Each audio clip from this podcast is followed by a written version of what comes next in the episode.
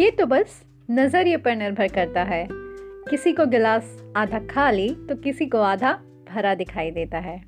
Hello, नमस्कार, सत श्रीकाल आदाब, सलाम। कैसे हैं आप सभी लोग? मैं हूँ दीपिका और आप लोग सुन रहे हैं जियो दिल से।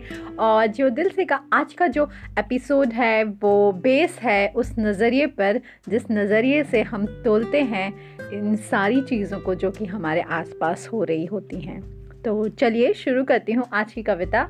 आई होप आपको पसंद आएगी। ये तो बस नज़रिए पर निर्भर करता है। किसी को गिलास आधा खाली तो किसी को आधा भरा दिखाई देता है। किसी को सिर्फ़ कम या तो किसी को उनसे बाहर निकालने का रास्ता दिखता है। ये तो बस नज़रिए पर निर्भर करता है। किसी को सिर्फ़ मुश्किलें तो किसी को समाधानों का गुलदस्ता दिखाई देता है। ये तो बस नज़रिए पर निर्भर करता है। किसी को सिर्फ़ निराशा और दुख तो किसी को खुशियों का मेला दिखता है। ये तो बस नज़रिए पर निर्भर करता है। किसी को सिर्फ़ बीता हुआ कल और बीते हुए कल का अंधेरा तो किसी को वर्तमान और भविष्य का उजाला दिखाई देता है। ये तो बस नज़रिए पर निर्भर करता है। ये नज़रिया ही तो है जो हमारे व्यक्तित्व को बनाता है।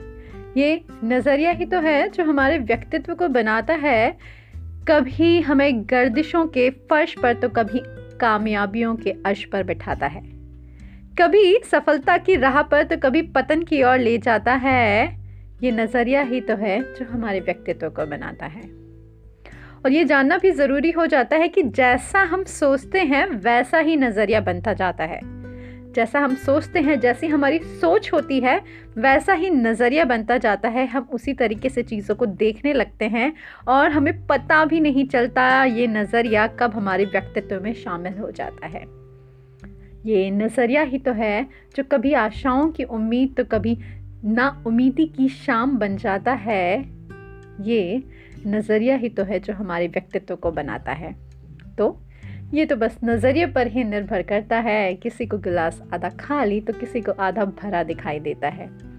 कहिए, सहमत है ना आप भी इसी बात से कि हम कौन सी चीज़ को कैसे ले रहे हैं? ये हमारे लिए कोई और तो डिसाइड नहीं कर सकता। ये हम ही अपने लिए डिसाइड करते हैं कि कौन सी चीज़ है वो कैसे काम कर रही है। बहुत सारे ऐसे एग्जाम्पल्स आते हैं, बहुत सारी ऐसी चीज़ें आती हैं हमारी लाइफ में जो कि हम अपने लिए सही समझ रहे होते हैं और सामने वाला अपने लिए सही समझ रहा होता है। तो ये हमारा पॉइंट ऑफ़ व्यू है कि हम उस चीज़ को कैसे देख रहे होते हैं और वो उस चीज़ को कैसा देख रहा होता है? जो हम समझ रहे होते हैं, वो हमारी पर्सनालिटी है। जिस तरीके से हम उसको समझ के, उस पर जो रिएक्शंस देते हैं, वो हमारी पर्सनालिटी है। दूसरा, उस चीज़ को अलग नज़रिए से देखता है तो वो उसकी पर्सनालिटी है।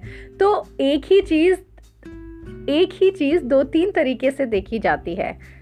तो तभी तो कहा जाता है कि एक ऑब्जेक्ट है, उसको कैसे लोग देख रहे हैं, उसके बाद उसका कैसे कंक्लूजन निकालते हैं, वो उनकी डिफरेंट पर्सनालिटी को रिफ्लेक्ट करता है। मैं उस चीज़ को कह रही हूँ कि हाँ मुझे इसका ये पहलू सही दिखाई दे रहा है।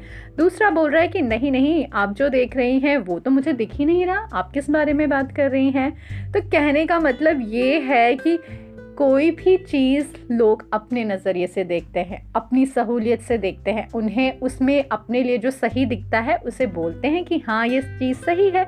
अगर वो चीज़ उनको अपने लिए सही नहीं लगती और सामने वाले के लिए सही लगती है तो हो सकता है कि वो उसे इग्नोर भी कर दें।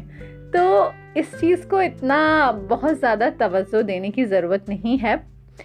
जो चीज़ आपको लगती है कि हाँ ये ठीक है, कही जानी चाहिए तो बिल्कुल कहिए और बाकी अगर बेवजह कोई उस चीज़ में आपकी टांग खींच रहा है तो उसको इग्नोर करके आगे बढ़िए। तो यही थी आज एक छोटी सी पॉजिटिव नोट वाली परसेप्शन के ऊपर, हमारे नज़रिए के ऊपर एक छोटी सी कविता। तो कैसी लगी आपको आज की कविता? बिल्कुल मुझे बताइए और मैं मिलती हूँ आपसे अपनी अगली कविता में। तब तक अपना ध्यान रखिए, खुश रहिए पॉजिटिव रहिए टेक केयर बाय बाय